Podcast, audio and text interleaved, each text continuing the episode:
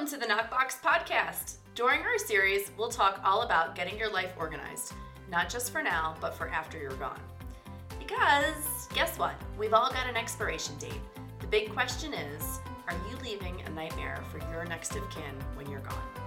Do you have a file cabinet full of paper or an online world that no one in your family could ever piece together? Does your system make sense to you but might not make sense to anyone else? Are you leaving a scavenger hunt for your next of kin? Or will they be leaving one for you? If the answer is yes, keep on listening. I'm Maria, and the NokBox, or the Next of Kin box, is my creation. Join me and a few friends as we discuss death, our stuff, organizing, and whatever else comes to mind. If you already have a NokBox, that's great. Hopefully, this podcast will help you get started.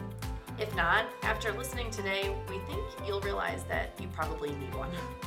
Preparing for death isn't always easy to talk about.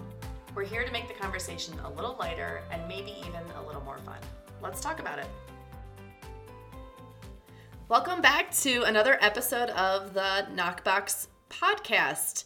I'm Maria and I'm here with Heather again. And I can't believe we're actually recording this podcast, but It's fantastic. but I'm we're so- doing it. I'm stoked. Yeah, it's really interesting and fun to talk about all of these different topics and aspects of your life. And today we are going to talk about assets, things that you own.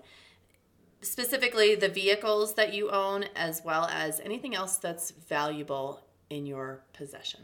Great. So let's talk about it. Let's do it. Where do you want to start? I Cars? think I think Talk with to me the about cars, because when I went to go settle my dad's estate, which was the inspiration for this entire NokBox in the first place, one of the most challenging things was dealing with his vehicles because we couldn't find them because we found his car, which was great, his primary vehicle, but we knew he had a camper. And so the story of the camper, I think I mentioned this in another podcast, but the story of the camper was his friends just said it's down in Florida. And we knew that my dad went every winter to Florida to stay in the villages in his fancy camper with his friends in the neighborhood down there.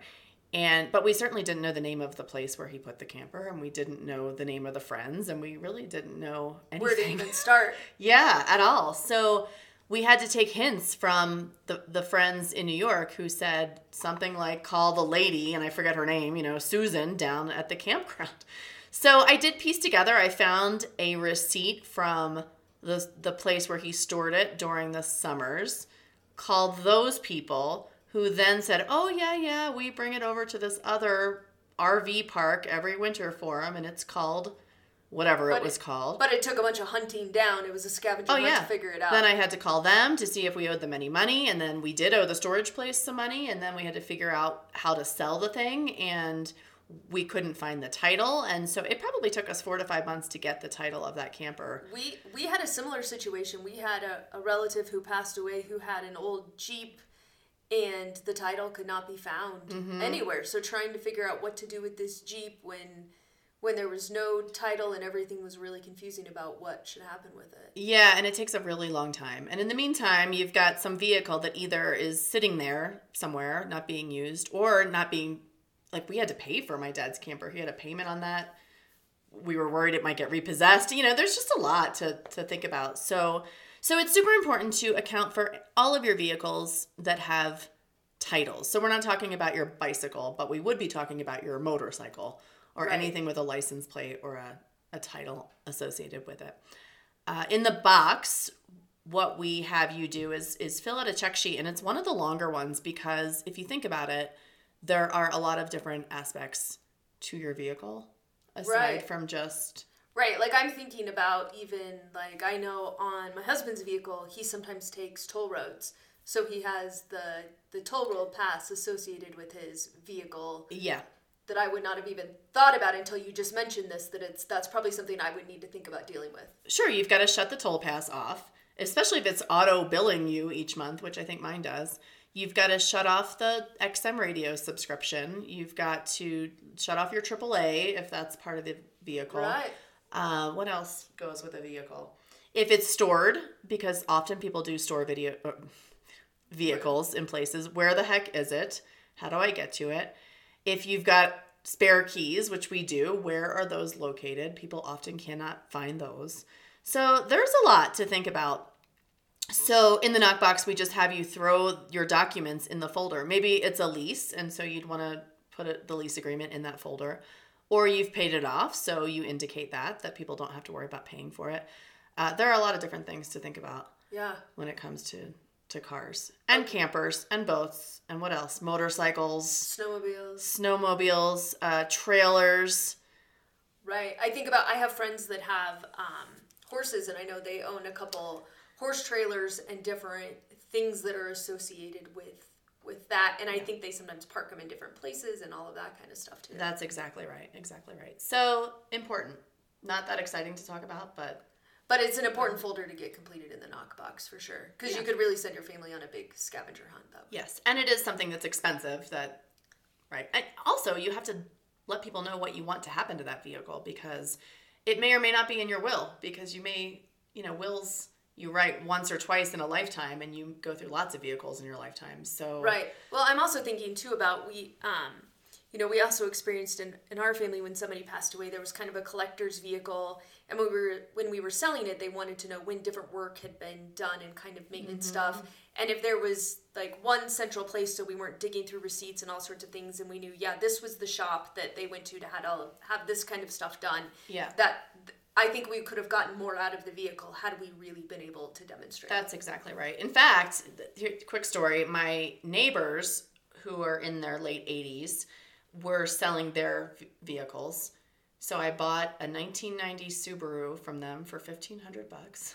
nice. It had 70 has 70,000 miles on it, but they handed me a folder, this very thing, and it has the purchase records, the service records, every oil change for the past 30 years. That's amazing. But then at least folder. you know exactly like when was Oh. the timing belt done? When were the brakes last? I have everything, right. So that's the idea. You put all that stuff in one folder, and it also gives you a place to put it, so you don't shove Yeah. that in a file cabinet somewhere. and so some of this again isn't just about your next of kin when you're gone, but organization in your daily life right now, yes, so that you have a central place. And if you decide to send, sell that vehicle, you're just ready to go. exactly. And I have all the records in my folder. Yeah. Great. Okay. So let's talk about some of the other possessions that people have. What are some big ticket items that people have? Yeah, I think about um, I'm going to be responsible for an estate for somebody that has a lot of artwork. And Yes. So I think about that. I I don't necessarily know what actually has value, what doesn't have value, but also what should happen to each of those. So, right, and some of that gets designated when you make that video that we talked about going through your house and, and sharing who should get what. But when something is valuable, it needs, it's probably, it probably has a, what's that? Appraisal. It's probably Right. got an appraisal to it that you would want to put in a folder and mark. Here, here are the three pieces of art that are, are valuable in my house, and here are the appraisals, and here's what should happen to them. Is this also where I would put things like uh, I have some diamond earrings that came from my grandmother? Yes, right. Any expensive jewelry, especially because as people may be cleaning your things out, they may not know it's particularly valuable. Yeah, what's real and what's not. real. Sure. Or it may be sentimental, you know, maybe what about a wedding ring that wasn't incredibly expensive but means something to you? Where, how, how do you tell people what happens to that? So you need some sort of indication to let people know Yeah. who should have that that jewelry, uh, or an expensive family antique, or the grand piano, or any of those things. Except my wedding ring, I will not be saying who gets it, and I will just let my kids duke it out. and they will break it in half. and may and the each, best girl win. each will get half, and the the good one will say no, no, you keep it. right. Um, right. So, but that you do have to indicate that, and especially for things that maybe not everyone in your family knows is is valuable. Uh, some other assets to think about are, um, well, if you have a storage unit. Apparently, lots of people. Do you have Oh. a storage unit? We we don't. Um, I have worked very hard to not be a hoarder, but I have had family members. Not that you're a hoarder. If Not, you have not that you're a not that you're hoarder. I, I say that because I feel like I could very easily tend to be that way, and so I Me have too. Mm-hmm. to be very intentional. Um, in in not well, and we're also fortunate to have a bigger house, but I expect as my kids are gone and we're downsizing, I could totally see a scenario where we're like, let's just get a storage unit to put all of our old high school trophies and all of those other random Sure. things. Um, but I'm not sure if I mentioned it to my kids and then something happened to me 15 years later, they would remember that I had that storage unit if I'm if I'm not really intentional in having a place for them to know that. Or they say, wait a minute, didn't they have a storage unit? But where is it? Right, right. How do and, we get to it? and maybe we got rid of it and they didn't know Is it right? Does it still exist? And and actually, if you get rid of your storage unit, that's probably a good thing to put in your folder as well, so that people can say, "Oh, Right. wait, we remember that thing," and "Oh, we found the document that closed or it out." We got rid of those diamond earrings, or we got Right. rid of, um, because I know we've had those kinds of situations um, in our friend circle as well, where there's this memory of this thing and people can't find it, and it's so easy to have hurt feelings, and it's entirely possible that the family made a different decision with it at some point. right, it's gone. It's gone, but if they don't know, Yes. they don't know what they don't know. That's right. And actually, there is a box on the sheets for vehicles as well, like Grandpa's collector car. What happened to it? Who took it? Actually, he sold it, and he, we marked that box that it was sold.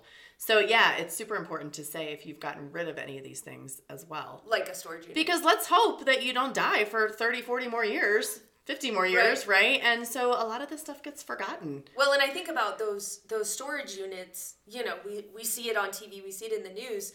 So many of those get sold off at Right. basement prices, right? Just auctioned off. Probably because in some scenarios families couldn't find it or didn't know it was out there, didn't know they still needed to keep paying for it. Right. And so you your family would really run the risk of losing, Losing. some of those treasured items if if they don't know where to go. That's it. That's exactly right. Yeah. So storage units are a huge piece of this asset conversation. Another one that I found to be interesting was um, weapons. Oh. So I know it's a little strange, but I learned in the state of New York that if you are managing someone's estate, so you're you're taking over their house and their things, and they have a hunting rifle or any other kind of gun that has to be registered and you have to have a license to, to own it. Uh, you are now the owner of that thing, or you're at least in charge of it. And if you don't have a license, that leads to trouble. So you actually have to go through some steps to make sure that you're not in charge of that gun unless you get a license for it. So not every state is a little bit different, but I would never have thought about that Right. until I came across that. Right. So you probably one want to let family know what weapons you have, Yes. Mm-hmm. how they can be accessed. Is there a gun safe? Is there are they stored somewhere else? What is the deal? But then also, what is the intention with those? What do are they valuable? You know, should you just sell them in the first week after my death? Do you want to pass one of those down? What what do we do with those? But right, people cannot be hanging on to those in most states anyway, uh, without a, a license Right. to actually own them. And and if you've just experienced a traumatic loss, that's probably Right. not something that You're you're, not going- automatically thinking about. Right, my you, gun license. yeah, Right. But if you make a note for your kids, then then they know what they need to know. Exactly, exactly. So that's important as well. All kinds of little things. Yeah. Under the assets section is also um, if you have a rental property. Oh, Do you guys yeah. know you had a rental property? We, we had a rental property for a while and But you- didn't. But it, but I could foresee in the future maybe us doing that doing again. that again. Yeah, I have one as well, and nobody in my family would know my tenants' names, where it is. They they might you know come across the mortgage statement or something. So I keep my rental property under in an asset folder with that information about my tenants and Is that the same for like VRBO or Airbnb? Yeah, Keep well, information on that? I do. I sometimes have used I rented my house on Airbnb. I put that under side income Okay. because it's it's side. It's not Yeah. really an asset. It's not really a thing, but it is uh, money coming in. Right. So people would need to know about that. And they would potentially want to cancel that. you would want to cancel that. What if people are booking my house the day of uh, my Yeah. my lunch that Well, they're having yeah, at my home? yeah, at some point we're going to be talking about what your final plans are so that I can prepare and I want Yes. to know who's going to be showing up with a six pack of beer in, their, their- their suitcase, suitcase. ready for Right. a little R and R. That is totally correct. Right. Somebody needs to shut off my Airbnb. Yeah. so that I don't get any bookings. Yeah, good point. Uh, wow. Anyway, and they, right, they need to let my tenants know that I'm gone. And Yes. actually, now that I think about it, I really didn't put in my asset folder what should happen to that property. I don't want to. I don't want my tenants to have to move. Right. So I have, So- to, I have to think about that. Right. How to Right. make sure that that's taken care of. Actually, I should jot that in there. So anyway, that's an important asset. And can you think of anything else? Land. Right, like I you've got a piece of in, in our yeah in our family, and that that has been another one that at different times things have been sold off, but people haven't realized it, or parcels have been split between branches of the family. Feelings have been hurt, so I feel like that's another one um, that it would be great to have a really clean record of Right. what is owned, what is not owned, who owns what. And is it valuable? Because sometimes land is valuable because it has water rights associated with it or mineral rights along with it. Or i if it doesn't have those things, it's often not that valuable. So, Right. And if you've already done the work to find out those Mm-hmm. things, is there water or not, make sure that, that that's documented in there so Right. that people aren't repeating the work that you've already done. That's exactly right. That's exactly right. So, so that's assets. It's important to just make sure that we account for all of these bigger things that have value so that our next of kin is not going crazy trying to Figure it fight out. over them, figure it out, sell them, keep them, pass them down, decide what, Totally. what's going to happen to each of them. I also, things. as you're talking about this, I think I, I think about um, sort of what a neat experience it would be to sit down with my parents and fill this out with them. I feel like I would learn a lot about kind of what they they treasure. Like Yeah. instead of them just filling it all out, I think it'd be a great experience for us to kind of sit down and do it together. Well, I've been telling people since this whole thing started that the best way to do this is sitting around a dining room table with your family members. Even if you don't do every single detail for hours with them, having these conversations is interesting. Right. You know, get together and say, let's do the asset sections of our NokBoxes together. Right. Especially when times are good and times aren't sad, right? Right. right. Really? You do Yeah. it now before. Yeah. That's exactly right. Right. Yeah, so so that's an important thing to do. And if you've got your NokBox, that's that's our tip for the day. Grab this section, grab Yes. your family, and sit down and talk about each of these things and, and fill these sheets out. Sounds great. Thank you so Yeah, much. Thanks a lot. You can learn more about the NokBox and buy one at www.thenokbox.com. That's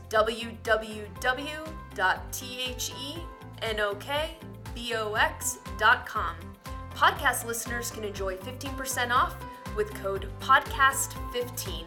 Find us on Facebook, Instagram, and wherever you listen to your favorite podcasts. Thanks for listening.